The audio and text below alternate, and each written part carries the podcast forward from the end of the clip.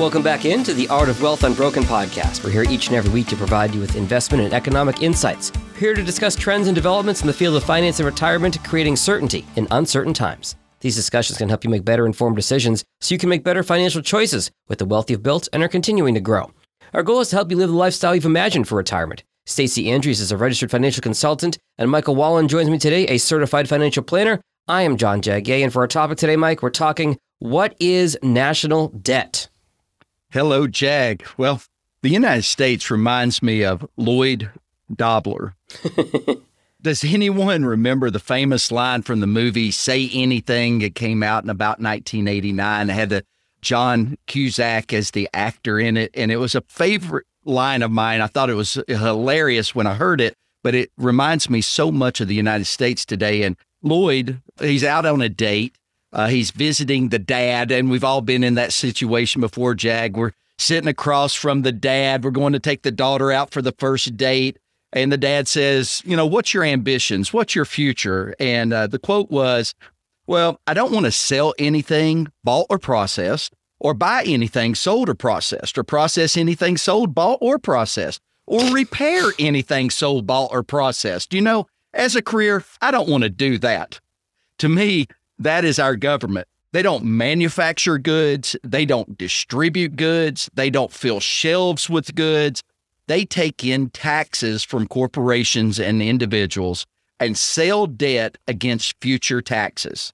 And if you go to the Government Accounting Office website, you can go to the GAO report and you'll see on their balance sheet a list of ways that the American people, the citizens, and our corporations are being taxed by our government.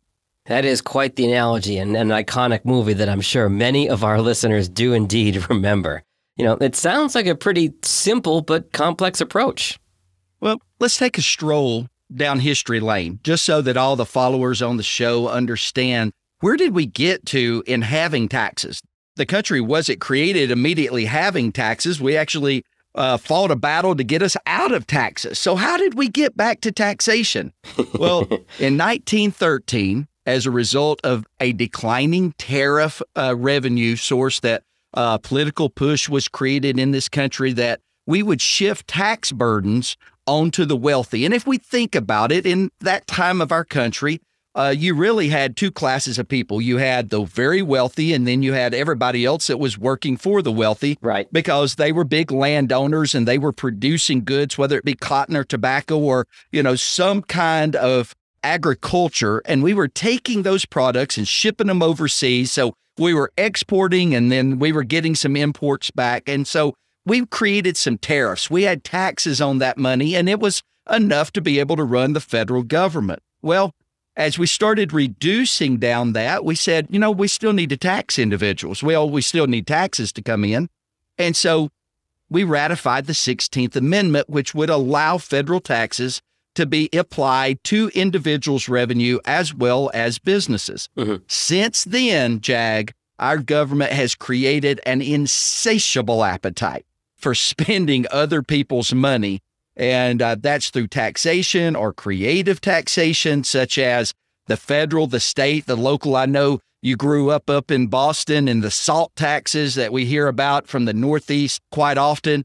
You know, there's a way of creating more and more ability to take a portion of someone else's revenue, bring it into the federal government to meet their spending habits. You know, it's funny. I thought when I was a W 2 employee that I had a lot of taxes. Then I became a business owner, and that was a whole other ball of wax. You're talking payroll, estate, gift taxes, social security tax, just to name a few. There's tons more that I'm not even mentioning right now. Yeah. And one would think, but there is also the national debt. And the national debt is a completely different tax. So if today we were just looking at the numbers and say in 2019, Jag, the national debt was $22.5 trillion. Today, if if uh, the followers go out there and they looked at the U.S. debt clock, that is now pushing $30.5 trillion. In 2019, it was 106% of our GDP was the national debt. Today, it is 143%. So if we just do a little macro micro balance here, Okay. and we think of it from a macro level is what the government is, what I just shared. Now, if we were on a micro level, and anybody that's listening today, if your spending habits each year was 143% of 100% of your revenue, what would you call that? I'd call that a spending problem. And bankruptcy. that too, yes. so so when you look at it and you think about somebody that lives in a neighborhood, if they had 143% of their debt against their 100% of their revenue, that's equivalent of being able to go to each of your neighbors in your neighborhood and say, "Hey, I need you to give me more of your money so that I can meet my spending habits." I see. Nobody's going to do that. That's a micro level and it shouldn't be done at the federal level as well. So, what the government has done is they said we've got a greater spending habit than what we do in actual revenue and all those different taxes, Jag, that you just mentioned. So, what they're doing is saying, how can we lever future taxation? And that's what the national debt is. That's leveraging that because what they're saying is if we take bonds and we will issue out bonds to cover that amount of debt, we can get more of that money coming in immediately to take care of today's need, but we're exasperating a huge problem uh, in the future, not just for you know future generations two and three. I'm not talking about grandchildren, great grandchildren, great great grandchildren. I'm talking about today's citizens going into it.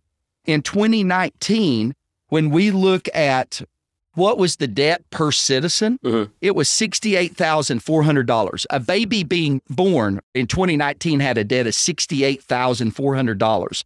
Today, a baby being born right this second has a debt. They're coming into the world with a debt of $91,623. That's quite a jump. Oof.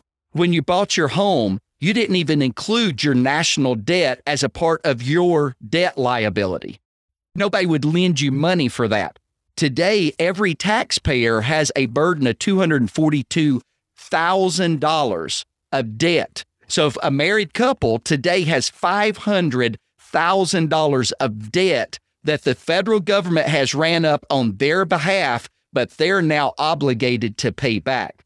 So when we're looking at this, the federal government, just like a corporation that's needing to raise capital for expenditures, the US government is spending greater amount of revenue so they're creating bonds and pushing those back out to the citizens or external because we have a lot of foreign countries that are buying those treasuries today. Yeah. But as we've talked about, Jag, over the last few shows, and we're talking about raising interest rates, this is a huge problem in this country because interest rates can only go up to a certain amount because of the debt liability that we have, because we would not be able to service that debt.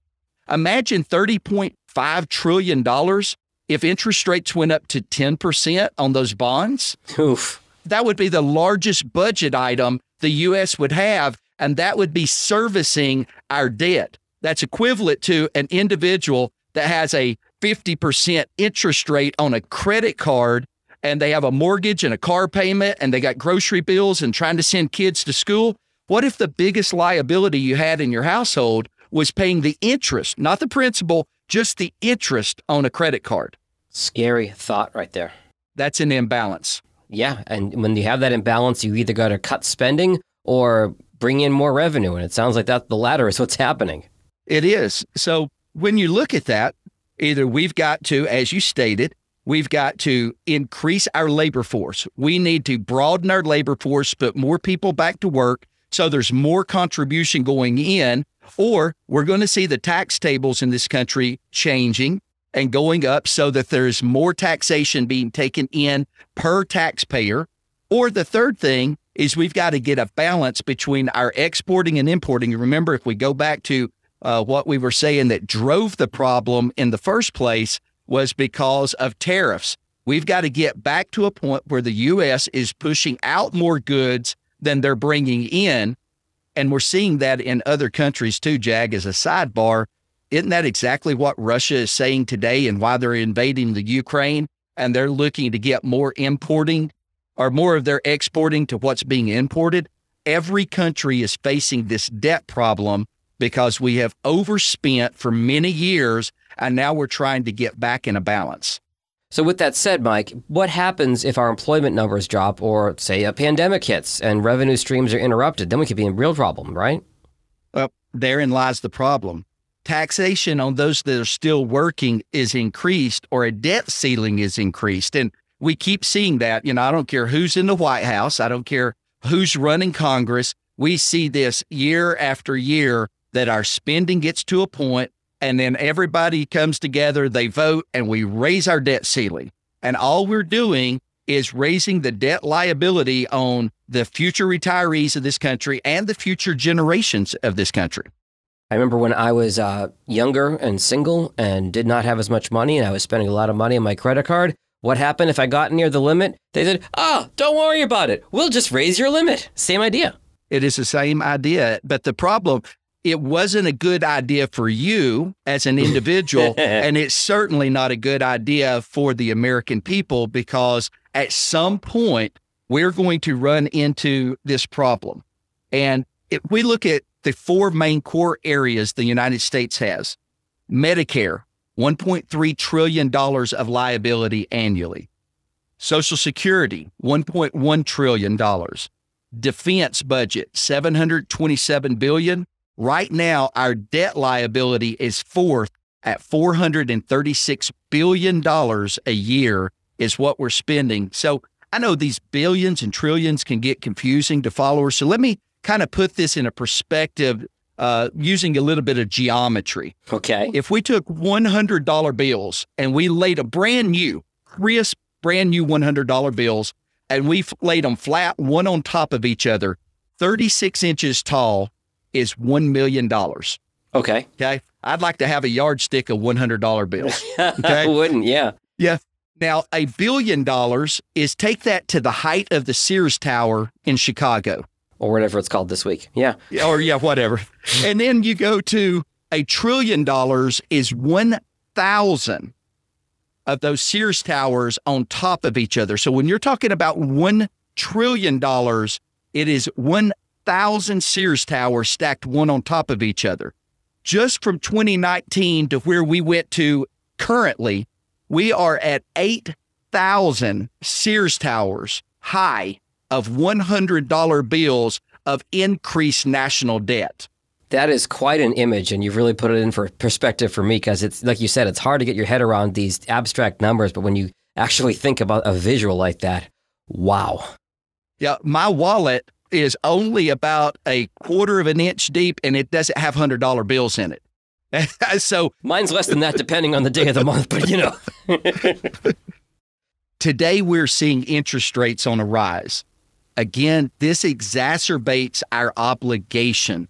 So as interest rates on new bonds are sold, the obligation to meet those interest payments, Jag, is a huge strain uh, on the U.S. to be able to pay those U.S. bondholders. Mm-hmm. And right now, 25% of our national debt is owned abroad.